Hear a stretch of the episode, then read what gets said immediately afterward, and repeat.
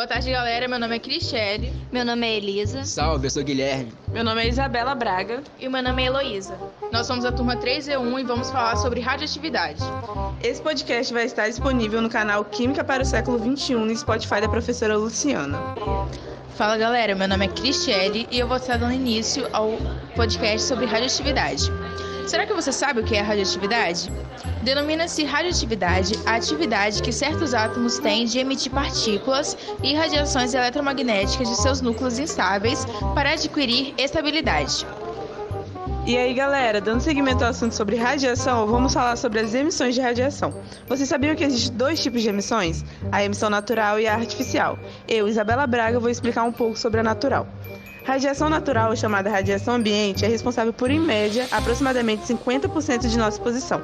Ela é encontrada nos alimentos que comemos, na água que bebemos e nos materiais de construção utilizados nos nossos edifícios. A radioatividade natural foi descoberta por volta de 1896 pelo físico francês Henry. Henry. Eu não sei falar o nome dele. Então, ele percebeu que o elemento urânio emite radiações ao deixar filmes fotográficos em contato com o elemento radioativo. Os filmes apresentaram manchas e ele concluiu que se tratava dos raios emitidos por sais de urânio. Como se vê, o urânio é um elemento natural. Além disso, as emissões naturais são classificadas de três formas: a alfa, beta e a gama.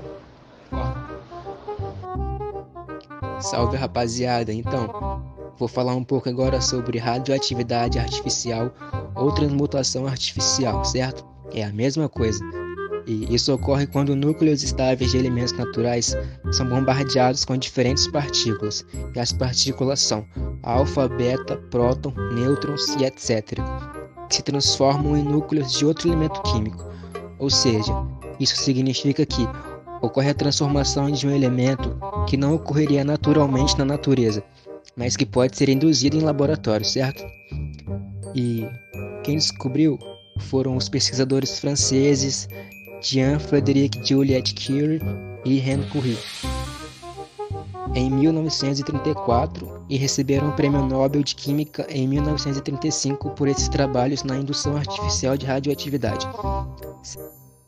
Boa tarde, meu nome é Elisa. E meu nome é Heloísa. E nós vamos falar o que é decaimento radioativo.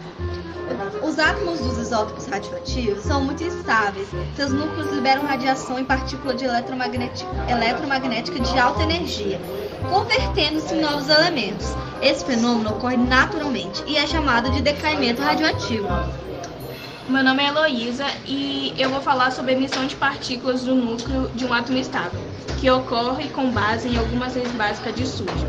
A primeira lei, quando o átomo sofre decaimento alfa, alfa A, o seu número atômico Z diminui as unidades e o seu número de massa A diminui as unidades. Diminui quatro unidades. A segunda lei, quando o átomo emite uma partícula beta, seu número atômico Z aumenta uma unidade e o seu número de massa A permanece o mesmo.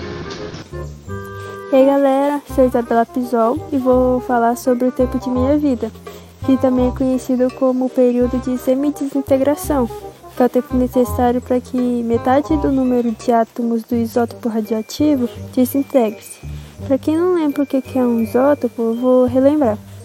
Podemos dizer que um elemento é isótopo de outro quando seus átomos possuem o mesmo número de prótons, mas diferente número de nêutrons.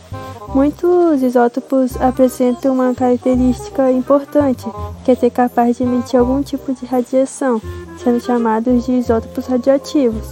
Na desintegração desses isótopos, o átomo ele não vai deixar de existir. O que ocorre, na verdade, é o decaimento natural que o átomo sofre.